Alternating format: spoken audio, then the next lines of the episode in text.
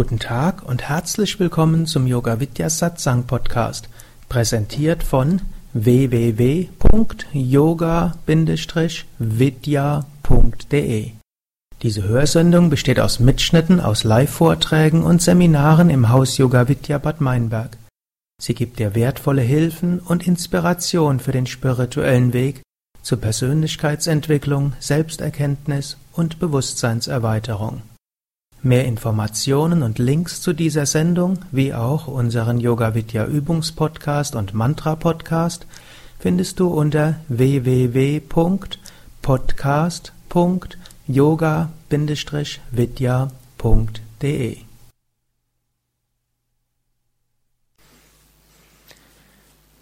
Ich will heute Abend etwas erzählen über Samyama. Samyama ist ein Hauptthema im dritten Kapitel des Yoga Sutra von Patanjali. Patanjali Yoga ist Raja Yoga, Yoga der Geisteskontrolle, auch königlicher Yoga. Der Raja Yoga will uns zu Herrschern machen, und zwar Herrscher über unser eigenes Leben. Raja Yoga will die geistigen Kräfte stärken. Patanjali hat ja im zweiten Kapitel so gesagt, es gibt verschiedene Zwecke des Lebens und des Daseins.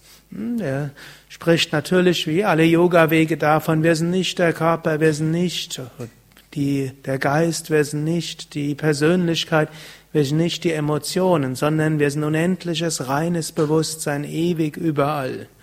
Und letztlich ist das Ziel des Lebens, uns wieder zu verwirklichen als dieses eine, als das Unendliche, als das ewige Bewusstsein. Dennoch, wenn wir in dieser Welt sind, dann hat das auch einen Sinn. Es ist zwar letztlich nicht philosophisch ganz stringent zu erklären, warum das Ganze überhaupt. Und die Vedantins haben vielleicht die, die philosophisch logischste Sache, die sagen nämlich, und zu fragen, warum gibt's diese Welt, ist eine relative Frage. Relative Fragen können auf der relativen Ebene nicht beantwortet werden, denn eigentlich stammt sie aus dem Absoluten. Oder wie Sri Kadikean mal gesagt hat, wenn eine solche Frage gestellt wird, warum das Ganze, hm, man sollte diese Frage nicht stellen und wenn sie gestellt wird, sollte man sie nicht beantworten. Nichtsdestotrotz, obgleich das so behauptet wird, sind die indischen Yogameister äußerst fleißig darin, diese Frage dennoch immer wieder zu stellen und auch zu beantworten. Und Patanjali gibt ja im zweiten Kapitel ein paar Gründe, weshalb wir hier sind. Eben zum einen, um die Erfahrungen zu machen, die wir wollen und um wieder zur Befreiung zu kommen. Also es geht in der Welt darum, Erfahrungen zu machen. Und ein Leben, das reichhaltig an Erfahrung ist, ist eben ein besonders erfülltes Leben. Angenommen, das Leben wäre nur schön von Geburt bis zum Tod, viele würden sich zu Tode langweilen. Hm? Und nicht umsonst sind die Menschen, die am längsten leben, nicht die, die das bequemste Leben haben. Irgendwo zum Menschsein gehört es dazu, verschiedene Erfahrungen zu haben. Zum zweiten oder zum nächsten, was Patanjali auch sagt, wir sind deshalb in die Welt hineinzuerkennen gegangen, um die Kräfte zu erfahren, die in uns selbst und in der Natur sind. Also es geht auch darum, Kräfte zu entfalten, wirklich sich auch was zu trauen, auch mal was zu tun, auch mutig zu sein. Swami Shivananda sagt mal, ein Feigling stirbt viele Male, bevor er wirklich stirbt, vor Angst ständig und andauernd. Oder man zieht sich zurück, so wie viele Menschen, gerade irgendwie meine ich es entdeckt zu haben, viele spirituelle Menschen sind solche, die vielleicht wahrscheinlich ein ganz allgemeines Phänomen des Menschseins. Man merkt irgendwo, da will etwas vor in einem zum Entfaltung kommen. Man leidet den ersten Schritt ein, man kriegt eine auf den Deckel und dann sagt man, hm, ich überlasse anderen den Vortritt. Hm? Und man zieht sich wieder zurück. Hm? Ist nicht mein Ding, es soll nicht so sein. Ich gebe meine Verantwortung ab. Hm? Gut. Wenn wir das machen, entfalten wir nicht unsere Kräfte. Gut, die Yogameister würden sogar sagen, da muss man noch ein paar Leben uns inkarnieren, bis wir endlich mal den Mut dafür haben. So wie Same Vishnu so gesagt hat, in einem früheren Leben sei er mal zu früh, hätte er sich zurückgezogen von allem. Hm, da hätte er zu früh nur noch meditiert. Und deshalb müsste er in diesem Leben umso mehr machen. Und er hat auch gern gesagt, ich habe keine Angst vor dem Tod, ich habe nur Angst vor der Wiedergeburt. Daher will ich in diesem Leben alles tun, um alle Erfahrungen zu machen, die notwendig sind, alles Karma in, in dieses Leben zusammenfassen, allen Menschen dienen, denen ich dienen kann. Und wenn das alles abgeschlossen ist, dann kann ich zurückkehren zu meinem Ursprung. Sei es mit dem künftigen Leben, hm, wie es sei, müsst nicht unbedingt dran glauben an künftige Leben, um vom Yoga zu profitieren. Hm, es reicht auch schon, wenn er in diesem Leben profitiert. Eigentlich die Aussage ist ja letztlich, wir wollen eben nicht alles in künftige Leben bringen, sondern wir wollen sagen, ja, wir wollen in diesem Leben ein reiches Leben führen und wir wollen es durchaus mit Raja, mit hm, dem, auch mit einem königlichen Würde dort angehen. Wir wollen Verantwortung übernehmen und wir wollen nicht, wenn irgendwas schief geht, gleich hm, die Schultern einziehen, den Kopf einziehen und in ein Mauseloch verkriechen und hoffen, dass äh, die Stürme vorbeiziehen. Auch das kann manchmal auch mal angebracht sein, auch das wird man mal machen müssen. Und natürlich gibt es auch Situationen, wo vielleicht die Erfahrung auch ist, mal loszulassen und eben nicht mit dem Kopf durch die Wand zu gehen. Dennoch, Patanjali will uns eine Menge von Techniken geben, um wirklich Stärke des Geistes zu bekommen. Interessanterweise ist ja auch die Erklärung von, der, von den ethischen Prinzipien, die Patanjali macht, eigentlich eine eigenartige. Manche der hier Anwesenden haben ja das zweite Kapitel vom Yoga Sutra schon mehrfach gelesen. Manche haben es sogar schon gelehrt. Und wenn man dort überlegt, wie beschreibt Patanjali eigentlich die fünf Yamas, die fünf ethischen Prinzipien? Und eigentlich geht es immer darauf hinaus, wenn wir uns an ethische Prinzipien halten, dann wird auch unser Geist machtvoller und stärker. Also anders als man sonst denkt. Man denkt vielleicht, ein ethischer Mensch hat vielleicht ein gutes Gewissen, aber was zustande bringt er nicht. Hat Patanjali den entgegengesetzten Ansatzpunkt. Er sagt zum Beispiel, wenn man in Ahimsa fest verankert ist, dann trifft man auf keine Feindschaft. Wenn wir in Verständnis, Liebe, Mitgefühl verankert sind, dann treffen wir auf keine Feindschaft. Selbst wenn Menschen uns was Schlimmes antun wollen, wir haben ein solches Verständnis für sie, dass wir nicht das Gefühl haben, da ist jemand, der hat was gegen mich. Da ist vielleicht jemand, der hat berechtigte Anliegen, vielleicht hat auch mal einen verwirrten Gemütszustand, vielleicht geht er seine Bedürfnisse und Anliegen auf ungeschickte Weise an, aber ja, der ist nicht, da ist jetzt kein Böser, den es zu bekämpfen gilt. Oder wenn er sagt über Satyam. Hm? Satyam, wer in Wahrhaftigkeit fest verwurzelt ist, bekommt das Ergebnis der Handlung ohne zu handeln. Hm? Also wenn wir wahrhaftig sind, wenn wir äh, authentisch sind, wenn wir nicht lügen, wird unser Geist so stark, dass wir nur an etwas denken müssen und dann manifestiert es sich. Hm? Das ist eine große Behauptung. Ob wir jetzt wir so weit gehen können, ich kann euch das jetzt nicht äh, wissenschaftlich beweisen, auch wenn Yoga Vidya durchaus sich in Forschungsarbeiten engagiert. Diese Sache ist bisher noch nicht erforscht worden. Wäre vielleicht mal eine interessante Forschungsarbeit. Aber dort ausreichend Versuchspersonen zu finden, die seit, über mehr, seit mehreren Jahren sich wirklich fest an Satyam gehalten haben, ist vermutlich nicht ganz so einfach. Gut, oder die Aussage über Astea. Hm? Er sagt, wer in Astea nicht stehlen fest verwurzelt ist, bekommt alle Reichtümer dieser Welt. Hm? Auch eine komische Geschichte oberflächlich betrachtet. Also wird man denken, der Ehrliche ist der Dumme. Hm? Manche erinnern sich noch an einen ehemaligen Nachrichtenmoderator, der ein solches Buch geschrieben hat, das mal vor ein paar Jahren der Bestseller war. Der Ehrliche ist nicht der Dumme, im Gegenteil, er ist der Kluge. Im Deutschen sagt man auch, ehrlich wert am längsten. Und wenn wir nicht anderen wegnehmen, was ihnen gehört, dann gibt es so ein karmisches Gesetz, dann bekommen wir alles, was wir brauchen. Vielleicht werden wir nicht der Allerreichste dieser Welt, aber wir bekommen alles, was wir brauchen und wir fühlen uns wohl beschenkt. Swami Shivananda sagt auch gerne, durch gute Werke tun und durch Teilen, was wir haben, werden wir nicht arm.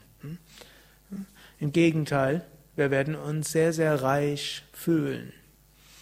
Oder wenn er sagt über Brahmacharya, wer in Brahmacharya fest verankert ist, bekommt eine Riesenenergie, bekommt Virya, eine große Energie.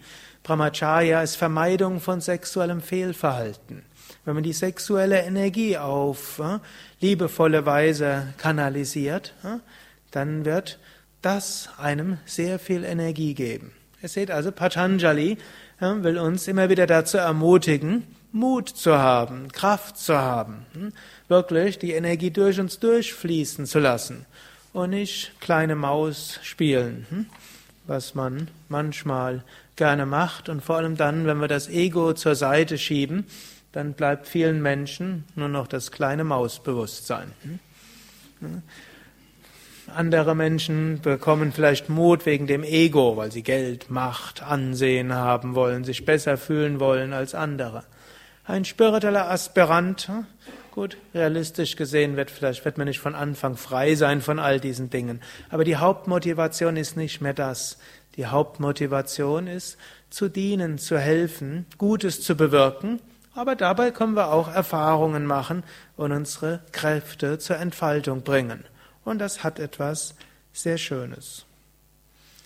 Und so spricht Patanjali im dritten Kapitel, das ist jetzt eine lange Überleitung zum dritten Kapitel, das vorher war alles Thema des zweiten Kapitels, im dritten Kapitel über Samyama, das heißt, durch Konzentration die geistigen Kräfte im praktischen Leben anzuwenden der einen Seite gibt es Yama, Niyama, Asana, Pranayama, Pratyahara, Dharana, Dhyana, Samadhi. Es gibt die drei höheren Stufen der Meditation. Dharana, Konzentration, Dhyana, Meditation, Samadhi, Überbewusstsein.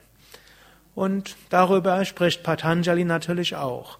Aber wir können diese Konzentration des Geistes auch im Alltag einsetzen. Und die Raja-Yogis sagen, die größte Kraft des Menschen oder vielleicht sogar die größte Kraft im Universum ist der Gedanke. Und der Mensch hat die ausgezeichnete Fähigkeit, seinen Gedanken auch steuern zu können. Er kann sagen, den Gedanken will ich haben, den will ich nicht haben. Mit diesem Gedanken will ich stärker werden, diesen schwächer. Ein Hund nimmt man an, hat das nicht. Wenn der irgendwo plötzlich einen emotionalen Zustand reinkommt, dann kann er nicht reflektieren, ist das jetzt gut, dass ich jetzt gerade Angst davor habe? Vielleicht sollte ich eine andere Emotion haben als Angst. Hm? Und wie könnte ich jetzt die Angst überwinden? Und warum habe ich jetzt diese Angst? Vielleicht habe ich als Welpe mal so eine komische Erfahrung gemacht. Ich sollte diese Schwäche überwinden und wieder Mut haben. Hm? muss jetzt zugeben, vor der Meditation habe ich mit Shivakami kurz mal einen Fernseher angemacht und da gab es etwas über irgendein Anti-Angst-Training von einem Hund. Das hat der Hund nicht freiwillig gemacht, ich fand es so ganz interessant, sondern ihm wurde beigebracht, wie er, wie er Angst überwinden kann. So ähnlich ist unser, Inner, unser Unterbewusstsein ist auch wie ein kleiner Hund der alle möglichen Gedanken vielleicht hat, aber wir können mit dem bewussten Geist daran arbeiten. Und dann können wir ganz bewusst unsere geistigen Kräfte in bestimmte Richtungen lenken und darüber bestimmte Dinge bewirken. Und der Ausdruck Samyama im, im täglichen Leben heißt Konzentration, entspannte Konzentration. Also ein Element, um etwas zu bewirken im Alltag, ist, sich auf etwas zu konzentrieren und während dieser Konzentration nichts zu wollen. Also weder zu analysieren, noch zu urteilen, noch irgendetwas zu wünschen, zu wollen, noch irgendetwas äh, zu vergleichen, auch nicht zu reagieren gleich, sondern einfach die Achtsamkeit auf etwas richten. Und wenn wir so die volle Achtsamkeit auf etwas richten und zunächst die absichtslose, reaktionsfreie Aufmerksamkeit, dann bekommen wir, sagt Patanjali, zum einen Jaya und zum zweiten Prajna. Prajna heißt intuitives Wissen und Verständnis. Und zum anderen, wir bekommen eine gewisse Meisterschaft darüber. Es gibt noch einen philosophischen Hintergrund dahinter, denn Patanjali sagt auch, das Selbst aller Wesen ist eins und auch alle Gedanken sind miteinander verbunden. Auf der geistigen Ebene sind wir alle miteinander verbunden. Und nicht nur als Menschen, sondern auch die ganze Natur. Auch Vergangenheit, Gegenwart und Zukunft sind nur Konstrukte unseres Geistes. Auch moderne Physik geht ja davon aus, Zeit ist nicht einfach etwas, was irgendwo gleichmäßig fließt. Zeit ist etwas Relatives, so wie wir von der Vergangenheit in die Zukunft gehen, äh, ist theoretisch denkbar. Und Einstein hat sogar bewiesen, dass es sowas geben muss, dass etwas von der Zukunft in die Vergangenheit geht. Mindestens kann sich manches mathematisch so verhalten, als ob es von der Zukunft in die Vergangenheit geht. Also Zeit ist relativ. Und unser Geist kann all diese Grenzen überwinden. Wenn wir jetzt mit großer Konzentration unsere geistige Energie und Aufmerksamkeit irgendwo hinrichten, dann können wir intuitives Verständnis dafür bekommen und wir kommen über die Verbindung auch eine gewisse Meisterschaft darüber erlangen. Und Patanjali gibt hier auch einige praktische Anwendungsmöglichkeiten.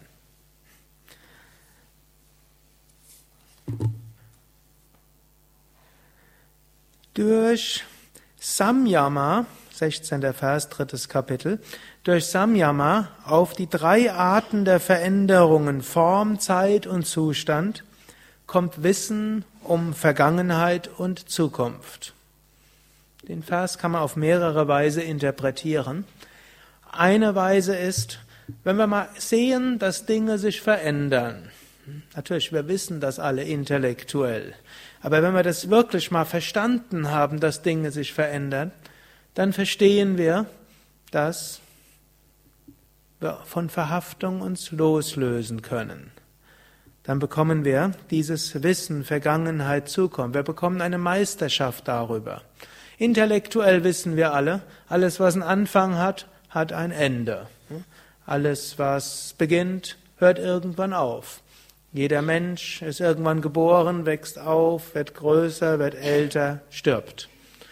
Es gibt nur eine Möglichkeit, diesen Prozess nicht zu haben, das ist zu sterben, bevor wir älter werden. Wir können nicht das Älterwerden aufhören, ohne zu sterben.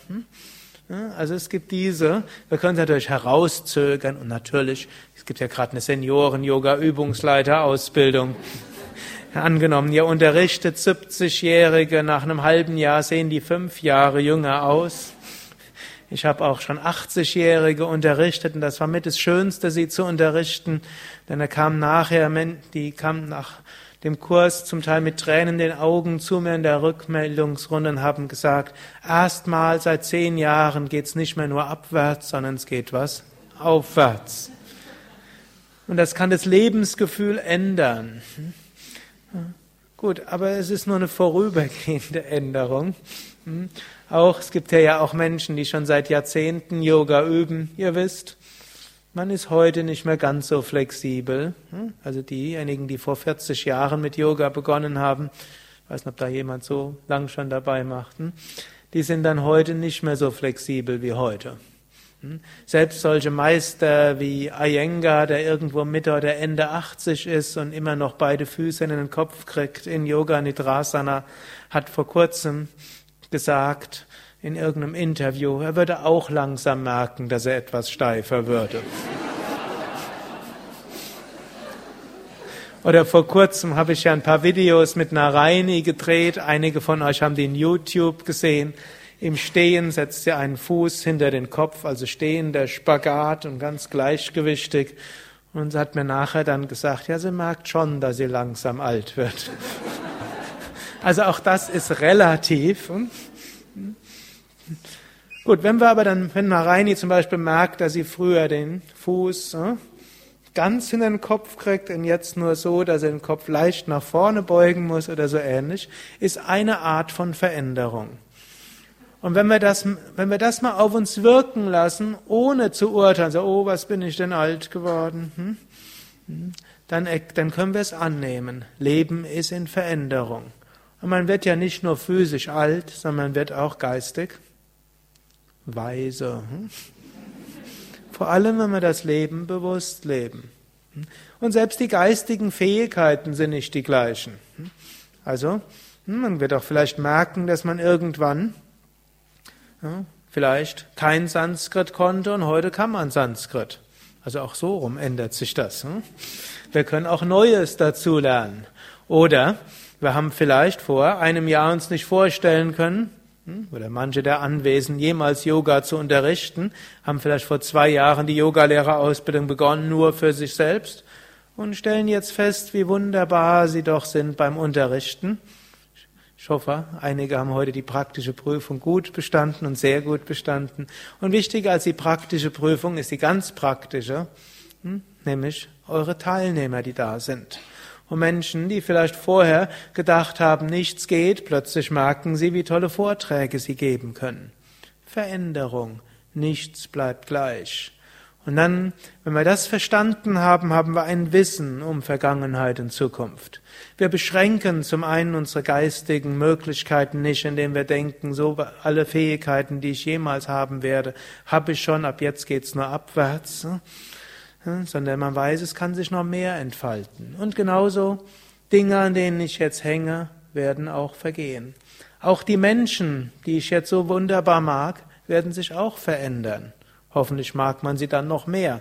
Aber wenn wir an, wenn wir daran haften, dass Menschen genauso sind, dann hm, haben wir irgendwie ein Problem.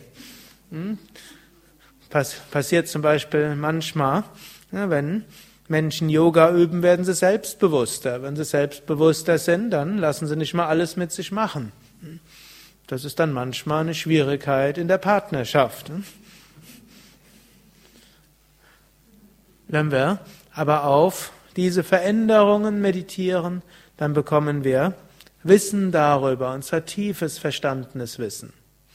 Es gibt auch noch eine zweite Interpretation dieses Verses, neben vielen anderen. Das ist ja die Schönheit vom Yoga Sutra. Es gibt so viele Interpretationen.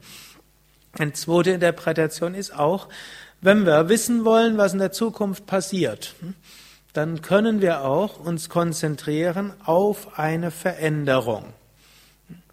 Also, nehmen wir an, ihr seid verheiratet mit jemandem seit einigen Jahren, dann könnt ihr euch mal darauf konzentrieren, wie war er vor ein paar Jahren und wie ist er heute. Und wenn man dann diese, sich darauf konzentriert, auf diese Veränderung, dann kommt ein intuitives Wissen, wie sich es vielleicht in der Zukunft verändern wird. Und nicht immer einfach nur in der logischen Fortsetzung. In der Natur geht nichts alles gleichmäßig. Sonst wird man ja denken, im Juli war es durchschnittlich 20 Grad, im August auch, im September nur noch 18, im Oktober 15, im November 10, im Dezember 5, im Januar 1. Wie viel Grad ist dann logischerweise im Februar? Minus 3 und im März minus 10 und im April minus 15. Also es geht nicht immer gleichmäßig sofort. Also nicht so wie irgendwelche hm, Aktiencharts das bis vor einem Dreivierteljahr oder einem Jahr gedacht haben. Also es geht nicht so, sondern Veränderung kann auch plötzliche Sprünge haben. Aber wenn wir uns darauf konzentrieren, was sich bisher verändert hat, und das nicht nur logisch fortschreiben, sondern mit unserer Herzensverbindung dabei sind, können wir eine intuitive Ahnung haben, wie sich es weiterentwickelt. Das geht bei Menschen, das geht bei Beziehungen, das geht auch bei Unternehmen. Und man kann es für vieles andere auch machen. Und dann kann man auch Chancen ergreifen. Nächster Vers. Ich gerade überlegen, welche. Ich gehe mal zum 19. Vers. Durch Samyama auf die Gedanken eines anderen erhält man Wissen über seinen Geist. Hier sagt er, dass wir ein Einfühlungsvermögen haben.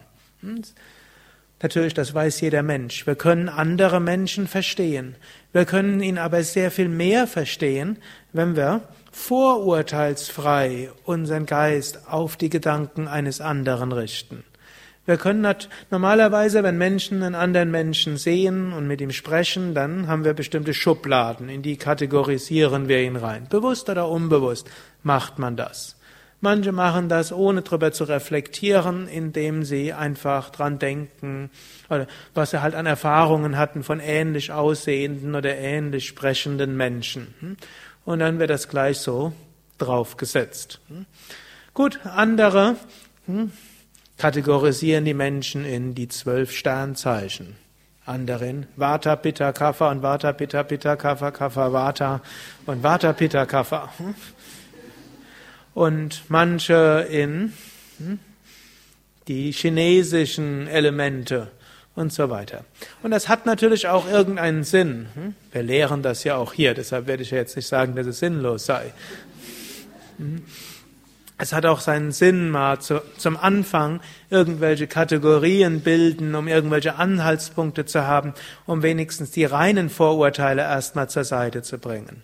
Aber tiefer als all das ist, wenn wir unsere Achtsamkeit auf den Menschen lenken und wenn wir ihn wirklich vom Herzen her verstehen wollen, und zwar zunächst ohne zu analysieren, zu beurteilen, zu reagieren, ohne zu denken, jetzt muss ich was machen und so weiter. Sondern wir können unsere Achtsamkeit ganz auf den Menschen richten, auf das, was er sagt, das, was wir von ihm wissen, und ihn wirklich vom ganzen Herzen erspüren.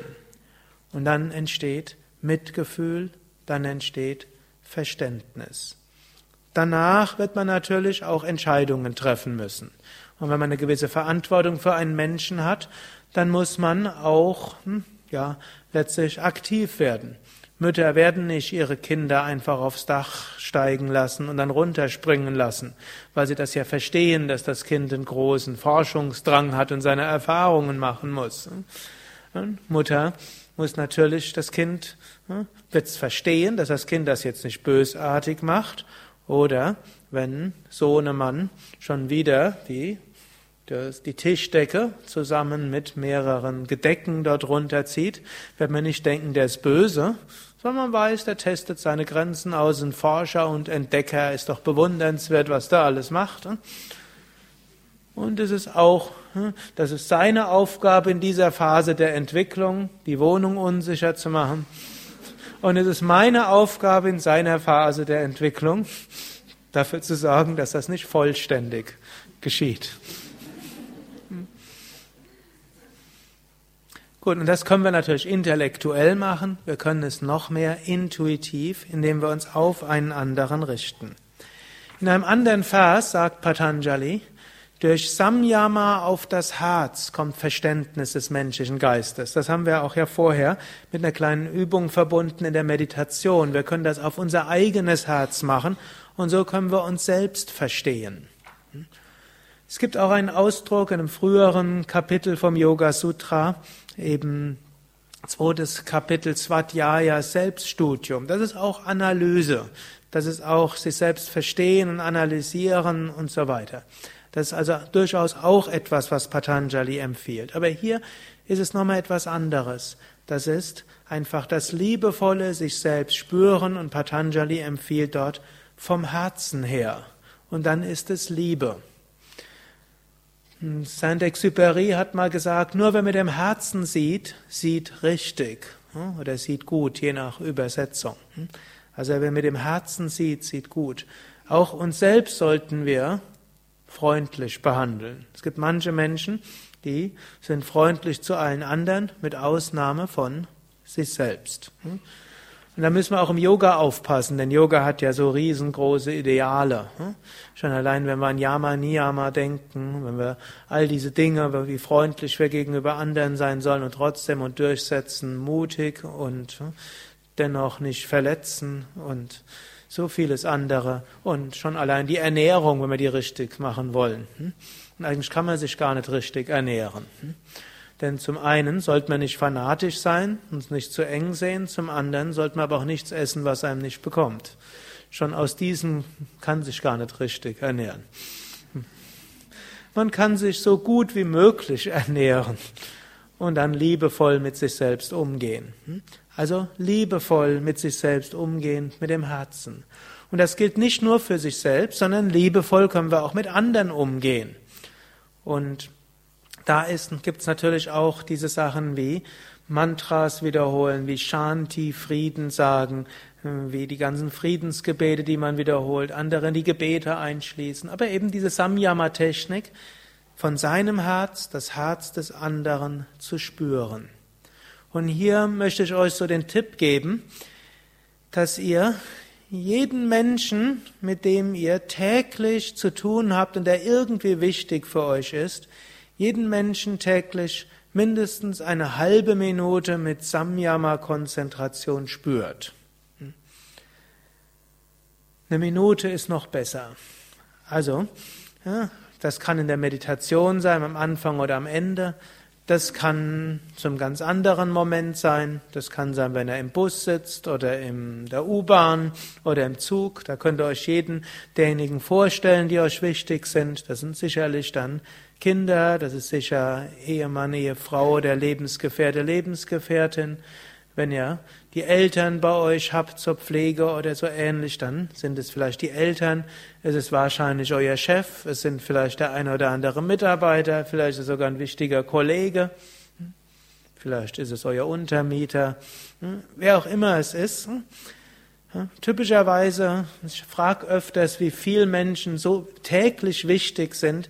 Für die meisten Menschen sind das zwischen vier und zwölf Menschen, mindestens nach der Befragung, die ich mal gemacht habe. Wir können ja auch jetzt mal die Befragung fortsetzen. Das habe ich die größte Stichprobe. Wir können jetzt gerade mal überlegen, wie viele Menschen sind täglich wichtig in meinem Leben. Für diese, und wo es besonders wichtig wäre, deshalb ein gutes Verständnis zu haben. Für wen ist das? Eine Person. Zwei drei, vier, fünf, sechs, sieben, acht, neun, zehn, elf, zwölf, mehr als zwölf. Mhm. Also zwischen vier und acht ist es bei der Mehrheit und bei so wie eine gaußsche Verteilung und für manche sogar ein gutes Stück mehr als zwölf. Gut, wenn es mehr als zwölf sind, könntet ihr die ganze Meditation damit fast verbringen. Hm. Man könnte es auch mit einer Asana machen. Ihr könnt jeder eine Asana für jeden dort widmen, eine Minute lang an eine bestimmte Person von Herz zu Herz denken. Und diese Übung ist, halte ich für eine sehr wichtige. Ich mache sie seit vielen Jahren. Ich kann mich erinnern, vor inzwischen zwölf Jahren haben wir ja das, den ersten Yoga Vidya Ashram gegründet. Das war im Westerwald. Und dort gab es so eine Phase, wo sich nicht alle so gut verstanden hatten. Im Gegenteil, hm, es war sogar hm, öfters ausgesprochen konfliktreich. Das war noch bevor Maharani gekommen ist. Shivakami kennt die Zeit vielleicht. Das war nicht das die ganze Zeit aber es gab irgendwann. Und dann kam in der Situation, kam der Swami Nityananda, das ist ein Schüler von Swami Shivananda, von dem ich wusste, hat auch schon größere soziale Werke dort irgendwo auf die Beine gestellt. Und ich wusste auch, dass er durch viele Widerstände hindurchgegangen ist und es ihm auch gelungen war, irgendwo viele Menschen auf idealistische Weise zusammenzubringen und dass sie enthusiastisch Dinge vorangebracht haben. Also habe ich ihn gefragt, Swamiji, was kann ich machen? Wie kann man das denn jetzt machen? Und dann hat er mir gesagt, concentrate. Und da habe ich bitte was? Hm? Hat er gesagt, concentrate. Und dann habe ich ihn gefragt, was meinst du mit konzentriere dich? Und dann hat er gesagt, stelle dir alle Mitarbeiter jeden Tag vor und meditiere über jeden Einzelnen jeden Tag eine Minute. Heute wird dann die Meditation sehr lange. Damals waren das nur sechs oder sieben Minuten meiner Meditation. Es hat tatsächlich innerhalb von einer Woche eine erhebliche atmosphärische Veränderung im Ashram gegeben. Das alleine hat dafür ausgereicht. Vielleicht weiß nicht, das Einzige, was wir dann gemacht haben. Danach haben wir natürlich weiter überlegt, wie gestalten wir unser Zusammenleben, das Abenteuer einer spirituellen Ashram-Gemeinschaft, die nicht nur von Swamis, also Mönchen oder Nonnen ist und die nicht auf diktatorischem Guru-Prinzip beruht, aber dennoch nicht beliebig ist. Da sind wir ja bis heute weiter dran, das irgendwo richtig auszutarieren und auszuprobieren. Wie es halt bei Demokratien üblich ist, den Endzustand erreicht man hoffentlich nie, sondern man bemüht sich immer, man ringt um den richtigen Weg, auch Gemeinschaft zusammen zu gestalten, dass alle sich gut auf dem Weg entwickeln, in eine bestimmte, und dann auch zusammen in die Richtung gehen und viele Gäste inspirieren und unterrichten.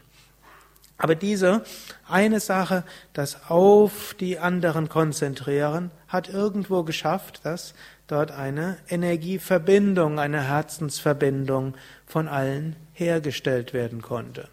Das dann nicht nur von mir zu den anderen, ich hatte ja die wenigsten Probleme mit den Mitarbeitern gehabt, hm, sondern die haben sich untereinander. Hm. Sondern dadurch, dass man selbst sein Herz zu anderen verbindet, verbinden sich auch die anderen in ihrem Herzen. Ein anderer Aphorismus ist ein zunächst etwas lustiger oder eigenartiger, je nach äh, Geschmackssache. Samyama auf die Gestalt des eigenen Körpers hebt die Kraft, die ihn wahrnehmbar macht, auf. Man wird unsichtbar. Hm. Gut, auch dieser Vers hat wieder verschiedene Interpretationen. Die eine Interpretation, man wird tatsächlich physisch unsichtbar, kann ich euch wenig zu sagen. Ich habe noch niemanden gesehen, der unsichtbar war. Und ich habe auch noch niemanden gesehen, der vor meinen Augen unsichtbar wird. Deshalb lasse ich mal diese wörtliche Interpretation außen vor. Aber eine andere, die ich für sehr praktisch im Alltag halte. Es gibt nämlich Situationen, da will man nicht gesehen werden. Und umgekehrt gibt es Situationen, da will man gesehen werden. Und für beide Situationen gibt Patanjali dort einen, einen Tipp. Angenommen, ihr seid irgend, geht irgendwo hin, wo ihr gesehen werden wollt. Also zum Beispiel ist es irgendwo so ein die Krankenkassenvereinigung lädt alle Yoga-Lehrer und Qigong-Leger und Tai Chi-Lehrer und Naturheilkundler ein, um sich mal so kennenzulernen. Hm? Dann wollt ihr natürlich gesehen werden. Hm? Und wenn er das, wenn er das falsch macht, dann überlegt er, habe ich das Richtige angezogen? Habe ich genügend Make-up? Ist war Make-up überhaupt gut oder hätte ich als Naturmensch vielleicht darauf verzichten sollen? Sind meine Haare lang genug, kurz genug? Hätte ich doch einen Anzug anziehen sollen oder wäre die Krawatte overdressed? Sollte ich schon mal zurückgehen und die Krawatte holen? Woran, worauf konzentrieren wir uns dann? Auf uns selbst, unser Aussehen, unseren Körper. Und das führt dazu, dass wir nicht gesehen werden. Kann sogar sein, dass, nach, dass uns noch nicht mal jemand begrüßt. Selbst wenn er uns begrüßt, schaut er durch uns durch. Mindestens fängt keiner an, mit uns ein Gespräch zu führen. Umgekehrt, wenn wir gesehen werden wollen, dann gilt es, nicht an uns selbst zu denken, sondern an andere. Die Strahlen des Bewusstseins nach außen zu lenken. Also sich die Menschen anzuschauen, ihnen zuzulächeln, sie zu erspüren, zu erfüllen, Interesse zu zeigen. Wenn wir also so eine Form von Samyama-Konzentration auf andere haben, dann kommen die von selbst auf uns zu.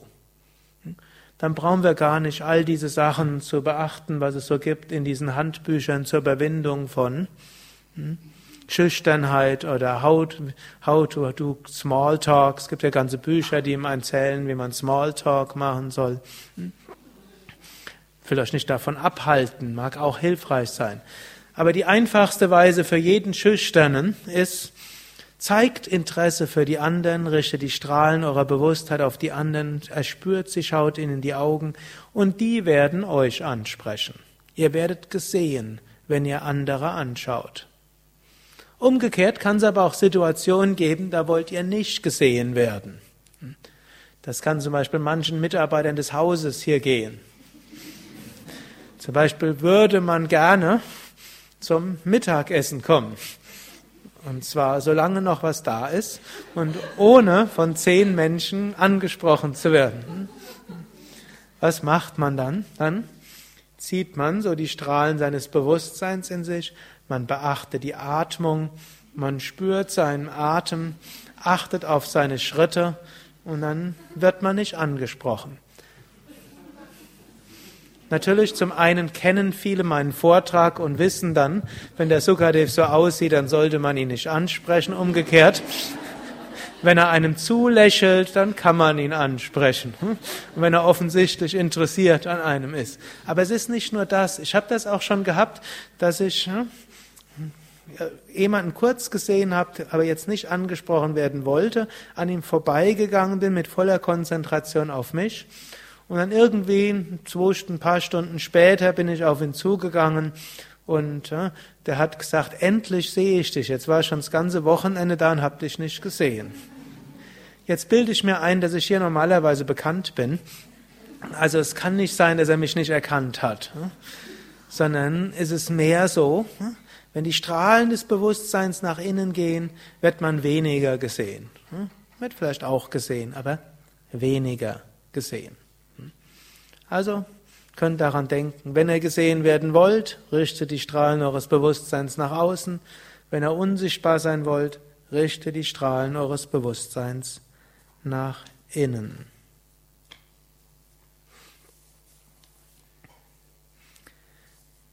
Vierundzwanzigster Vers. Durch Samyama auf Freundlichkeit erlangt man deren Kräfte.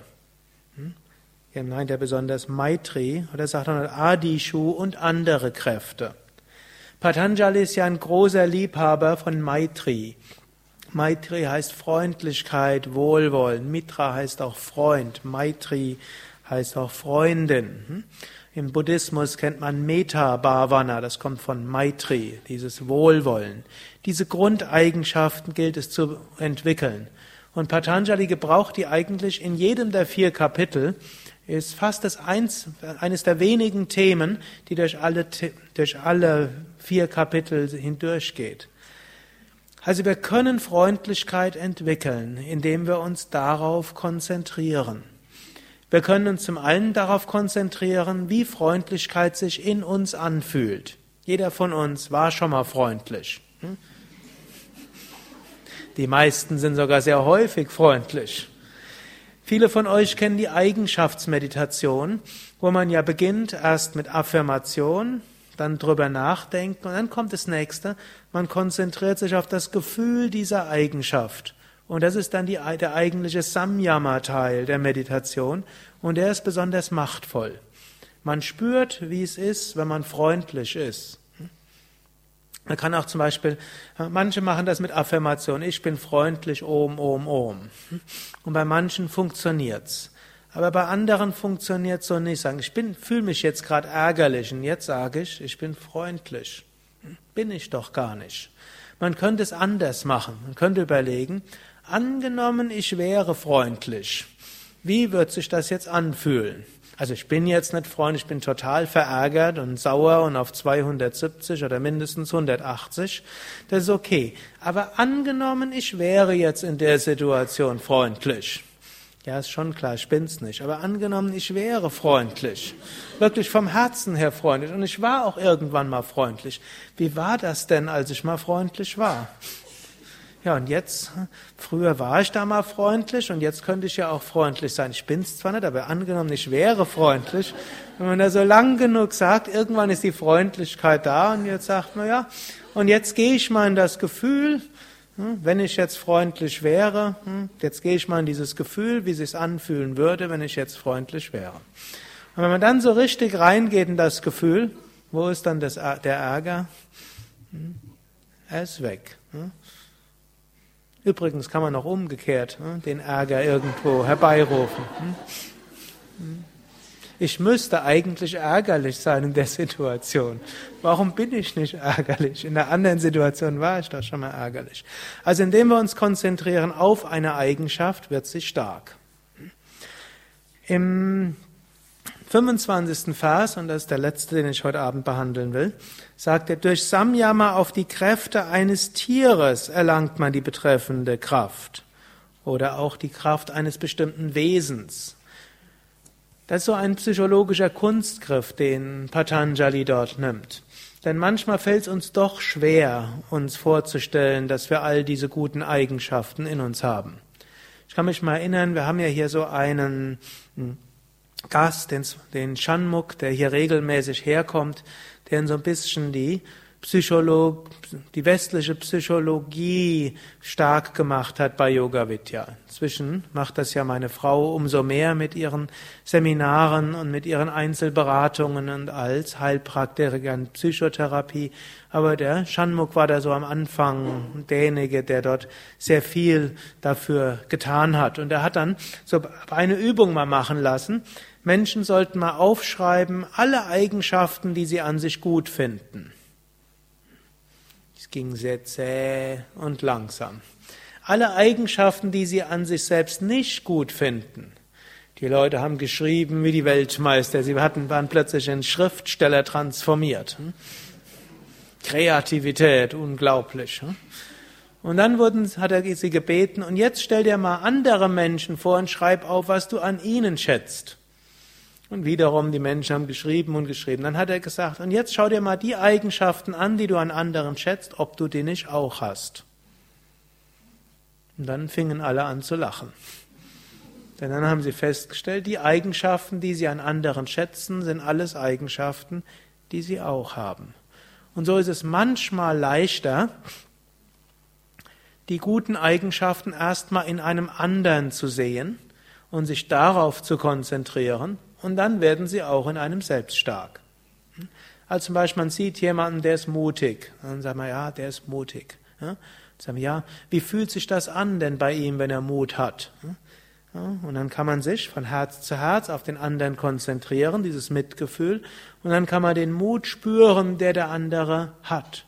Und dann ist, es, heißt, heißt man nicht so, hat man nicht so das Gefühl, ich bin jetzt irgendwo arrogant und denke, ich bin mutig, sondern ich spüre ja nur den Mut des anderen.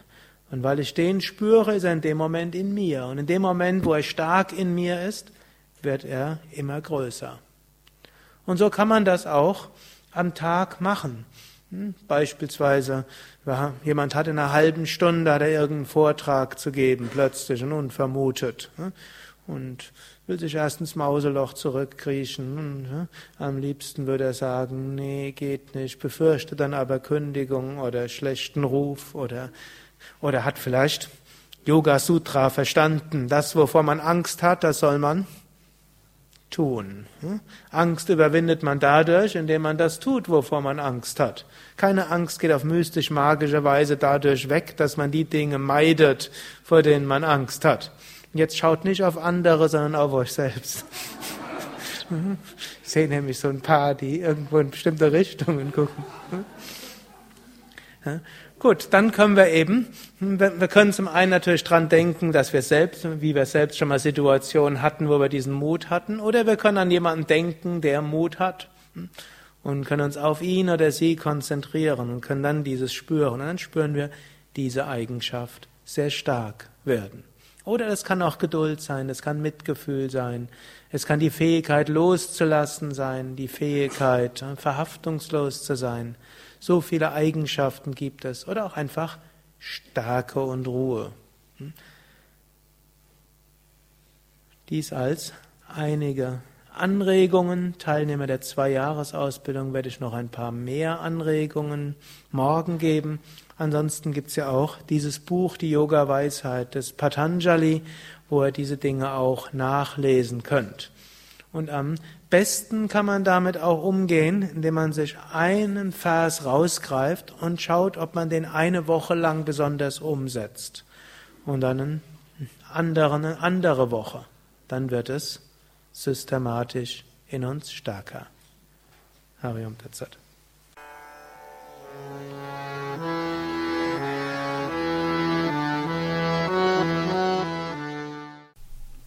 Dies war also die aktuelle Ausgabe des Yoga Vidya Satsang Podcasts, präsentiert von www.yoga-vidya.de. Das ist y o g a-vidya.de.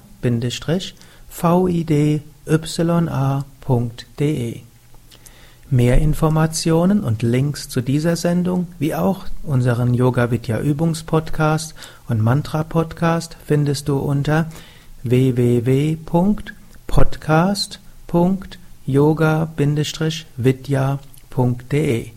Podcast schreibt sich P-O-D-C-A-S-T. yoga-vidya.de Mehr Informationen für den Weg von Yoga und Meditation erhältst du unter unserer Website. Da findest du auch das Seminarprogramm der Yoga Vidya Seminarhäuser im Westerwald und im Teutoburger Wald Bad Meinberg, das Kursprogramm der 50 Yoga Vidya Zentren und die Adressen von über 1200 Yogalehrern. www.yoga-vidya.de über Kommentare freue ich mich, insbesondere natürlich auf iTunes und auf podster.de und meinem Blog www.blog.yoga-vidya.de. Bis zum nächsten Mal, alles Gute, herzlichst Sukadev.